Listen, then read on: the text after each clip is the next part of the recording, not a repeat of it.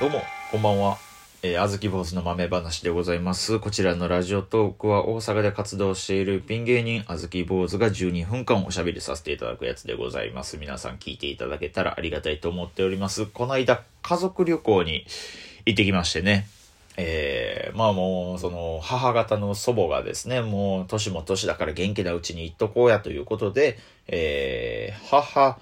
兄、僕、弟、祖母の5人で、えー奈良の方まで、えー行ってきたんですけれども、まあ、東大寺とかね、えー法隆寺とか、えー結構いろんなね、ものを見させてもらってね、すごい楽しかったんですよ。まあその、僕がね、基本的に写真を撮る係だったんですけど、いっぱいバーって写真撮ってたら、僕のお母さんがね、あ、送、ね、撮った写真後で送ってねって言ってくるから、いや、えー今日撮った写真は全部僕の心の中に秘めて、えー家帰ったら全部消しますっていうふうにまあ、ふざけたら、それ聞いてた、隣で聞いてた僕のね、祖母、おばあちゃんがですね、撮ったもんを送らんっていうのは、あまりにも人の心がないっていう、すごいパンチライン掘り込んできたり、やっぱその激動の時代を生き抜いてきた人のその着物座った一撃ってすごい腹にくるなってさ。ボーリング生飲み込まされたみたいなぐらいその胃の中グーンともなったり、えーまあ楽しかったんですけどね。あとと、と泊まった旅館で、まあ露天風呂があったから、えーみんなで行こうって言って行ったんですけど、その、俺だけちょっとタバコ吸ってから行くわって言って、僕の兄だけが残って、僕と弟二人でそこバーって入って、で、まあ30分40分経っても出てこずに、えー僕と弟が二人上がって、部屋帰ったら、じゃあ、あまあ、そろそろじゃあ行こうかなってことで、なんかちょっと入れ違いというか、そのなんかあからさまにそのみんなで風呂入ることを嫌がるようなタイミングで、兄貴だ、兄貴が一人でこう銭湯に行ったから、えー俺らの知らん間に30超えて兄貴タトゥー入れたんかなって思ったりとかね、その、そういう疑惑が出たりした、そういう旅だったんですけれども、ナイトウォークがすっごい楽しかったんですよ。ね、あの、市議山っていう奈良の、えー、そういう、まあ、それ、その辺もいっぱいお寺あるような、山の中にあるホテル、結構ええホテルにみんなで泊まったんですよ。で、そこではですね、えー、ナイトウォークって言って、まあ、そのホテルの従業員さんが、その市議山周りの、えー、参道とかお寺とかを解説付きで、えー夜8時から1時間かけてそういうところを回ってホテルに帰ってくるっていう、そういうのが、えー無料でやってるってことで、まあぜひとも行きたいってことで、ねみんなで参加したんですよ。結局そう僕ら5人と、あと4組ぐらいですかね、そうカップルとか夫婦的な人たちが、まあ10何人ぐらいで、えーみんなでこう、ナイトワーク、えナイトウォーク出発しましょうってことで、で、じゃあ、えー今日皆さんのガイドやらせていただきます。よろしくお願いします。で、50代ぐらいのおっちゃんすかね。まあ、パッ、あんまパッとせえへん感じの。で、まあまあまあ、でも、おしゃべり、素人さんのおしゃべりですからね。まあ、風景とか見れるだけでも十分楽しいわ。そっち楽しもうと思って、わーって歩いていて。で、まあ、そのお寺に入るまでの大きい橋があるんですけど、そのバーって渡ってたら、真ん中ぐらいで、あ、じゃあ皆さん、ちょっと止まってください。って言って。えー、こっちちょうど橋の真ん中なんですけど、下がね、ちょっくらいから見えにくいですけど、湖でして、水面まで約32メートルぐらい。まあ、ビルで言ったら、まあ、3階建てぐらいですかね。えーこちらですね、あの、関西で唯一、バンジージャンプができる場所でして、バンジージャンプやったことある人いてはりますか？ああ、いてはらないですか？って言って。えーね、こういう時ね、えーバンジージャンプってこう、えー男性の方がね、結構ね、ビビったりするんですよね。なかなか情けない話なんですけどね、って。ちなみにね、やったことあるよって人いたらね、分かったと思うんですけど、あの、事前にね、体重をね、申告しなくちゃいけないんですよ。で、えー体重って70キロ、60キロですって言ったら、えー60キロに耐えられる相当のゴムをね、つけてから飛びあるんですけど、一回ね、えーここじゃない場所のね、バンジージャンプできるところで、えー女性が、サバ読みはったんですって。体重ほんまは50キロやのに40キロですって言って。で、それで40キロ相当のゴムをつけてジャンプしたら、どうなったと思います？あの、ゴムちぎれたりとかしてないですよ。別に怪我とかもなかったんですけどね。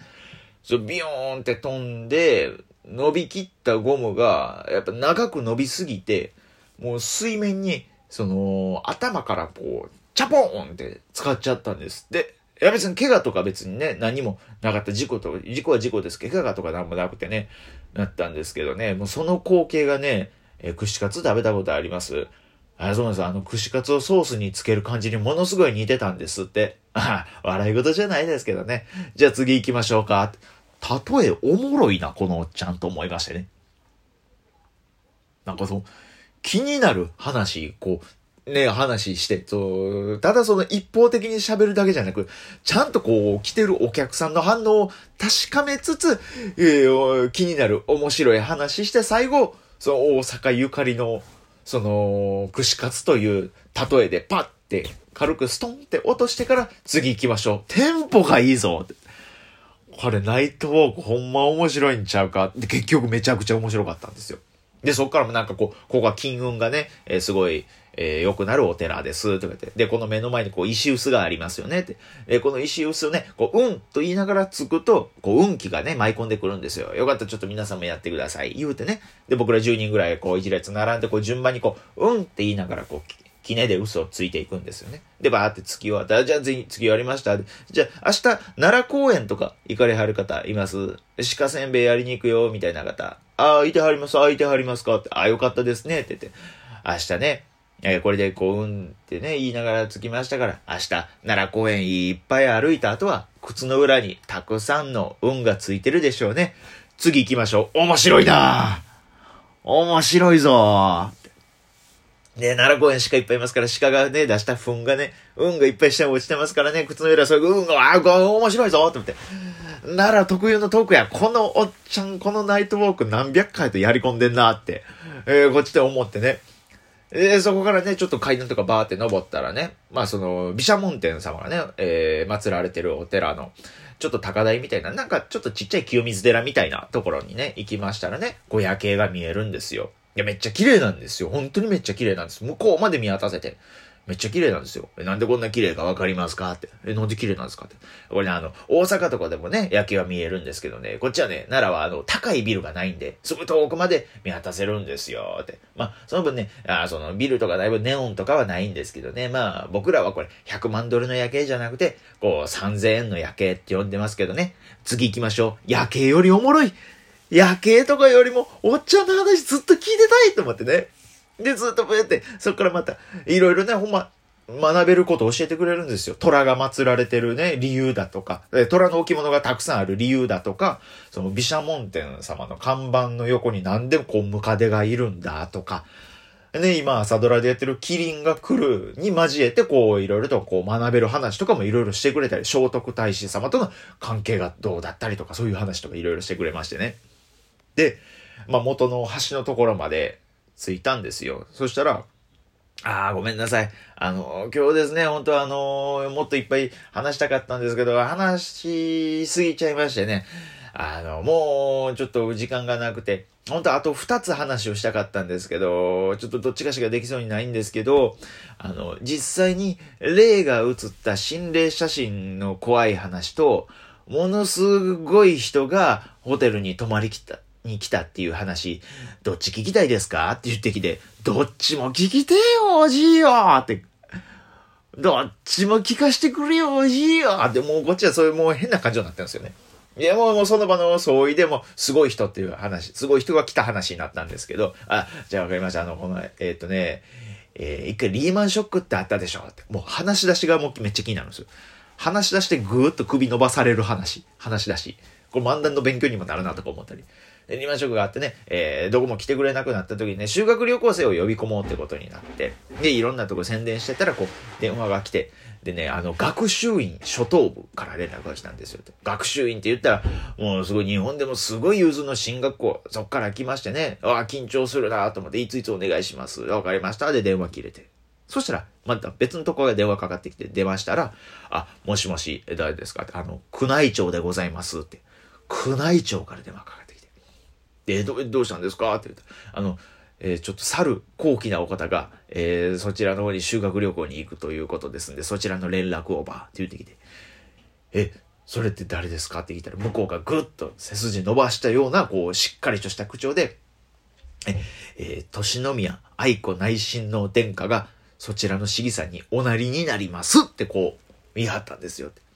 でも、愛子様ですよ。愛子様が来られるってことで。あ、でも、その、宮内庁さんが言うには、こう、他の生徒と同じように扱ってくれ。もう一般の生徒として来るんで、一生徒として来るんで特別扱いはなしで結構ですって。いや、もうそんな言われましてもね、僕らではね、そんな高貴な方来られるんでしたらごっつ緊張しますわと思って当日なったら、奈良観光バス、いつも来る奈良観光バスがブーンってね、乗せてね、初等部の方々乗せてやってくるんですけど、もう、どこにしまっとったんやって思うぐらいピッカピカのバスで来るんですって。どこでで、ね、見たことないぐらいバスガイドさんもなんか綺麗な人ばっかり育ってるらしいけど、それもおっちゃんの感覚なんでわかんないですけど。で、そこから生徒さんがブワーって来られて。でね、やっぱそんな愛子様で、一発でパッてわかるんですよ。オーラがありはるんですよ。でね、えー、それで、ね、初等部の方々、夜になったらね、えー、皆さんの水筒を集めて、えー、お茶を足して、翌朝、えー、皆さんに配るっていうのがあったんですよ。えー、愛子様も自分で自分の水筒を持ってこられまして、お願いしますって、可愛らしい声でね、言ってこられて、で、水筒を受け取りまして、で、愛子様のその、天皇家の水筒ですから、すごいもん、大切な扱わんと思って。でね、その天皇家の、え、家紋である菊の門、ちゅうのがあるじゃないですか。で、その水筒をじっと見ましたらね、親指の爪ぐらいの小さいマークがポンって、象印。それは市販の水筒やったんですよ。さあ、ホテル着きました。皆さん今日はお疲れ様でした。おやすみなさいって。尺もぴったり面白すぎるオチもバシッとつけて。いや、危うくね、家族旅行やったんですけどね、漫談のスイッチ入って弟子入りしそうになっちゃいましたよ。で、そのホテルもね、お出迎えしてくれてるおかみさんとかもね、さ、あの、おかみさんたちはね、えー、皆さんが出るから、ところから1時間ずっと待っててくれました。いやー、小粋なジョーク。いやー、皆さん、しぎさん、1回は行ってみてください。